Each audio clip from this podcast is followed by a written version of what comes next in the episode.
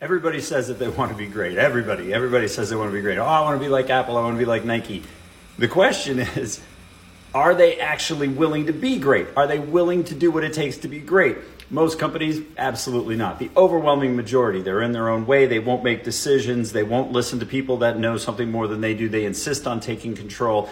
The real question at the end of the day is, are you willing to do it the right way, or does it have to be your way? Because for whatever reason, companies can't see their own limitations. So if you're frustrated because you're at a company that won't get it and you see it, guess what? It's probably not going to change. You're going to have to change. So if you can't get your situation, whether it's your own company or a business that you're working in or whatever, to see the writing on the wall, you got to go find a place that's dedicated to being great. And that's where you're going to feel like your energy and your effort is appreciated. Everything else is just going to disappoint.